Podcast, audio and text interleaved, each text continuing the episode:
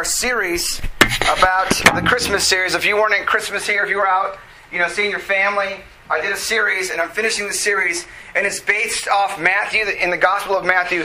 His view of the of the birth of Christ. He started with the genealogy, and he included people that you would not likely want to include if you're trying to build the reputation of the Messiah of the King.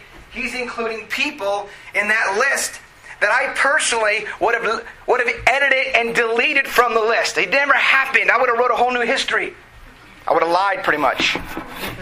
But not not not God. So we all have people in our families, our extended and our, especially our extended family that we're not exactly proud of. You know, you love them and you're glad they live in another state. You know what I'm saying? you know, you're glad they're way over there and we don't have to see them. And uh, we all have family members that kind of need an explanation. And that's, you know, I'm sure you have a story. This is my, I have a brother, yeah, let me explain. Um, and, you know, we all have very colorful characters in our family. Uh, you know, we just added Mike Watterson to our family. He's a colorful character. Ah, he's, uh, I've nicknamed him, he doesn't know this, but I've nicknamed him Nimrod, who is a mighty hunter in the Bible. Uh, and he is a hunter. And uh, hopefully he'll take some of us to go hunting and show us how to properly be a man who hunts in the wild game. So no pressure, Mike. Uh, when, whenever you come back doing your secret operations or whatever you do in the water over the international waters, you and Bo will be out there. We're thinking of you. They leave for deployment in March. So uh, Mike's leaving a little earlier because he's got some other things to do. I can't tell you. It's top secret. I don't even know, really. it's a secret. Um, you know, these, these family members that we have, Jesus' family was no different. There were criminals in his family line. There were murderers. There was in-laws marrying each other. Ugh. And what's interestingly enough, he is most closely associated with the most dysfunctional member of all. A guy who makes your embarrassing relative look like a saint. And we're going to talk about him today. He put the fun in dysfunctional. This person told a lie, and it got 85 priests killed. He had an affair with his friend's wife and arranged his death to cover up the pregnancy. He wouldn't even discipline his own son even after he raped a woman. Let's take a look at this character. This is the genealogy of Jesus, the Messiah, the son of David, the son of Abraham. Abraham was the father of Isaac, Isaac the father of Jacob, Jacob the father of Judah and his brothers, and Judah the father of Perez and Zerah, whose mother was Tamar. Perez was the father of Hezron, Hezron the father of Ram, Ram the father of Amminadab, Amminadab the father of Nahshon, Salmon the father of Boaz, whose mother was Rahab, that's the prostitute, Boaz the father of Obed, whose mother was Ruth, and Obed the, the father of Jesse, and Jesse the father of King David. The person I'm talking about is David. He is the one in the family line that did some horrific things. Why include sinners as part of the story of Jesus. Because that's the part of the story, that's really the point of the story. If you put all the righteous guys up there and you came to church, you're like, I can't relate to that. So here's the story of David. He lived about 1000 BC before Jesus, and before him, Saul was the king, and he was doing a very poor job. So God sends the prophet Samuel to a city called Beth, or a town called Bethlehem to anoint a king, and that was going to be the son of Jesse, as you saw on the line here. There's Jesse. Now, Jesse lines up his seven sons, and he had eight boys, but he lined up seven, and God said no to all of them. And they were all studs. These were the best. And David wasn't even invited because, you know, Jesse thought, surely you're not talking about him. And so he lined up the seven and left, and left David out in the pasture field with the sheep. And so David eventually becomes king. He's anointed. Uh, and he wants to build a temple for God. He wants to build something awesome for God. And God sends the prophet Nathan to send him a message. And he says, Hey, you can't build anything for me. You have too much blood on your hands. Because David was a king, he was a shepherd, and he was a warrior. So David, God's like, You cannot build a temple for me. You have way too much blood on your hands. So here is the story that we pick up in 2 Samuel chapter 7 and verse 8. Now then, God does make a promise to David. Now then, tell my servant David, this is what the Lord Almighty says I took you from the pasture, from tending the flock, and appointed you ruler over my people Israel. I have been with you wherever you have gone, and I have cut out I've cut off all your enemies from before you. Now I will make your name great, like the names of the greatest men on earth. You know, the story of David is a compelling story because it goes on to say, the Lord declares to you himself will establish a house, which is a, a house is a generational name, meaning people are going to know your house for a long time. When your days are over and you rest with your ancestors, I will raise your offspring to succeed you. You will come from your own he will come from your own body, and I will establish his kingdom. He who is the one who will build a house for my name, and I will establish the throne of his kingdom forever. I'll be his father, and he'll be my son. When he does wrong, I will punish him with a rod wielded by human beings, with floggings inflicted by human hands. But my love will never be taken away from him, as I took it away from Saul, whom I removed before you. Your house and your kingdom will endure forever before me, and your throne will be established forever. You know, God made David an unconditional promise. Um, and the Jews understood that from this account that the Messiah would come from the line of David. That's why they were so intrigued by this genealogy. They wanted to make sure that Jesus, who was born, was connected in the ancestry of David. But David gave God some good reasons to retract his promise. You know, sometimes I feel I give God good reasons to retract his promise toward me. You ever feel that way? Yeah. Like, man, I don't deserve that. And Matthew makes sure that we remember it because he includes him in the genealogy. David's sin included four chapters later. David decides to stay home from war. He's supposed to go to war. He stays back, so he goes on the roof so he can look at some women. So he does that, and one of his officers' wives is taking a, taking a bath, and he looks at her, and he likes her, and so he calls for her to come into his castle, and he, she does, and they have relations together, and she gets pregnant. That was Bathsheba and David. And so David does what any man of God would do, as you expect him to do. He calls Uriah from battle, gets him drunk, sends him home to be with his wife. But Uriah sleeps at the door of the castle or the home of David and does not want to go home to his wife. Because his loyalty to his men is, I cannot be with my wife. If my men are in battle, I'll stay here. So what does David do? He does it again. He gets him drunk again, says, Go home and lay with your wife. So he can cover up the crime. And Uriah doesn't do that. Uriah's loyalty will not allow him to do that. At which point, I would, you would think that God would say, Forget it, I'm making Uriah the righteous the king. Get out of here, David. But he doesn't do that. Here's Uriah the righteous. And here's David, supposed to be the righteous branch that Jesus comes from, and he's trying to kill Uriah. And Uriah's like, No, I'm not going to go home. I don't know how drunk I am. I'm not going to do that. And you know, when you're drunk, your decision making is poor. And Uriah doesn't even go home. You think he would, but he doesn't. Then David does the unthinkable. He writes a note to the general Joab, which is his cousin, and he says, Put Uriah in the front of the, of the battle where the fighting is the most fiercest. Fight and then withdraw your men and leave Uriah up there by himself. And that was the note he sent Joab. And Joab obeyed the orders. And Uriah's men pressed forward, the rest drew back, and Uriah was killed with an arrow, slain in the battlefield.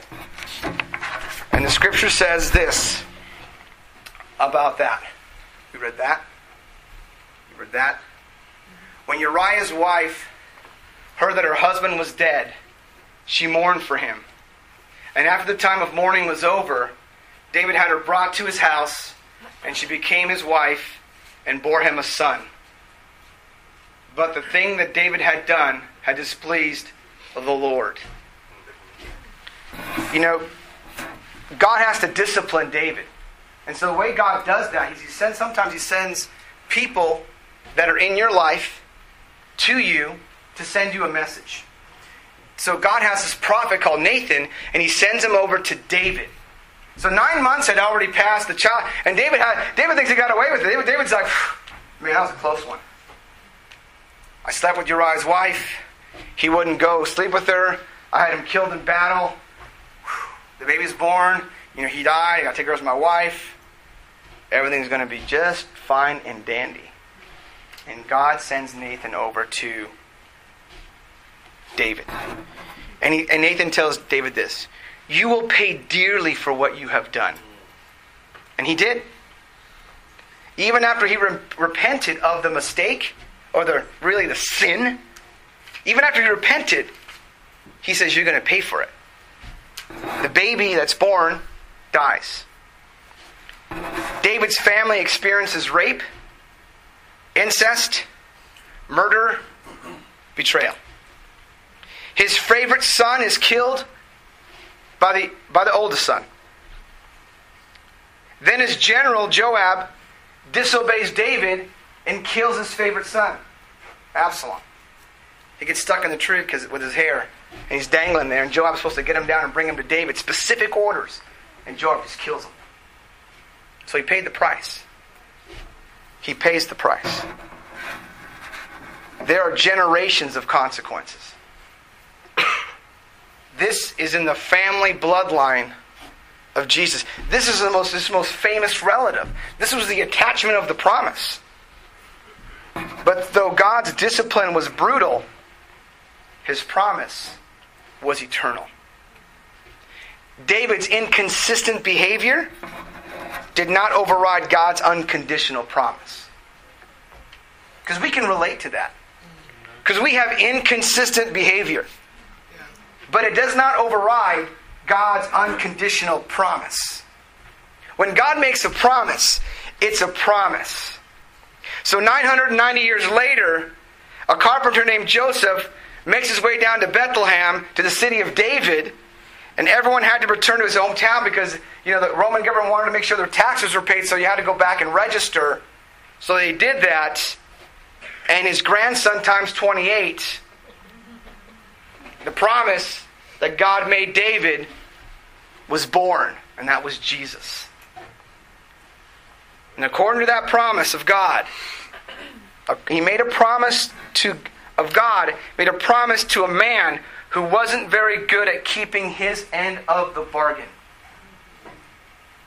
That's the kind of way God is. God makes a promise to people who aren't very good at keeping their end of the bargain.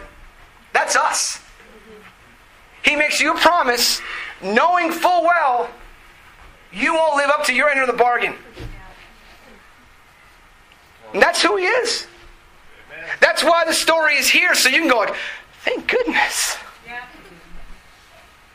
Imagine if it was based off everything you did, good and bad. Some of us would be like, yeah, I have my list. Did a lot of good since January 1st. God came now, I'd be in good graces.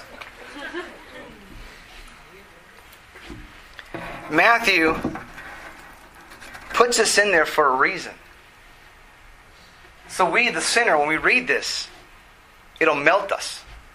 It'll soften us. It'll, uh, it'll encourage us. And he's about to tell the story of this new unconditional promise, not between David and God, but between mankind and God. A promise sealed in blood, but only the blood of one party. Because it's a promise, it's not a contract. So one party is going to going to seal it in blood, but the other's not. Because that's how promises are made. God didn't make a contract with you, He made a promise to David. He made a promise to you. He made a promise to all of us. And the good news is that you've been invited to step into this relationship with God that is governed by an unconditional promise and is characterized by grace and forgiveness. That is the deal. A relationship where you don't have to negotiate your sin, you actually are forgiven of your sin. A relationship where your inconsistency and lack of follow up does not determine your acceptability. You're accepted. You are welcomed. Just as God made a promise to David in spite of David, God made a promise to you in spite of you. It's the same promise for all those who want a relationship with God. So the angel said it best. He says this when in Luke 2 in the birth of Jesus. But the angel said to them, Do not be afraid. I bring you good news of great joy that will be for all the people. Today in the town of David, a Savior has been born to you. He is the Messiah, the Lord. This will be a sign to you. You'll find a baby wrapped in clothes, lying in a manger. Here's my illustration. It's in the, in the stage. Didn't look as pretty, but it's a manger. Suddenly, a great company of the heavenly host appeared with the angel praising God, saying, Glory to God in the highest and on earth peace to those whom his favor rests. God can only promise peace if the obstacle of peace is removed. What's the obstacle? What's your obstacle that prevents the peace from occurring in your life? What is that obstacle? We all have an obstacle. Because God has His promise. He doesn't have a contract, and I'm sure you know what a contract looks like. You sign one with your job, you do it all the time. This is not a contract. God knows that your behavior will be inconsistent, but He still wants to make a promise. You know, in our marriages, we want to make our spouse make a promise. Promise me you'll never leave a dirty dish in the sink again. it sounds like a contract. But they use the word promise. Promise me you'll never hurt my feelings again.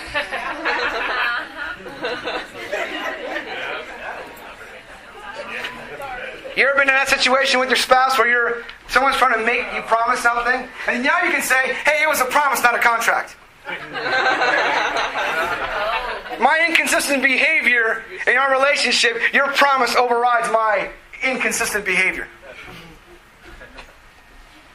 And that's exactly what God is doing. Imagine if we treated each other with the promise versus a contract. Because that's how God treat, is treating us. But the sad part about it, some of us sometimes we get that promise and then we make contracts with people. Oh, your your behavior and when you're uninvolved relationally, the, the first thing that comes to your heart is judgment. I know when I'm not involved with someone, I see, I see something, whoa, whoa, what's, what's a little shady? I, I've come to 14 conclusions of the matter. because I'm not involved. I'm not in there helping. I don't know what's going on, so I, I make assumptions. We all do it. We see something going on, we're not really involved, we don't know what's going on, we hear one side of the story, and then we know, oh, I know exactly what's going on because I'm an expert judger of these things. We do it all the time. It's our nature. But again, what God's trying to get through to us is that He's a promise keeper. He keeps His promises.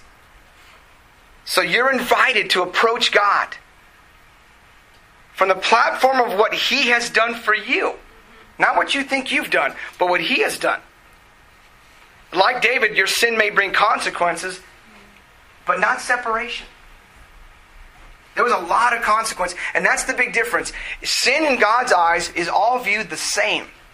So whether you lied or stole a nickel, or you murdered someone, or you've committed adultery, the sin is all the same to God.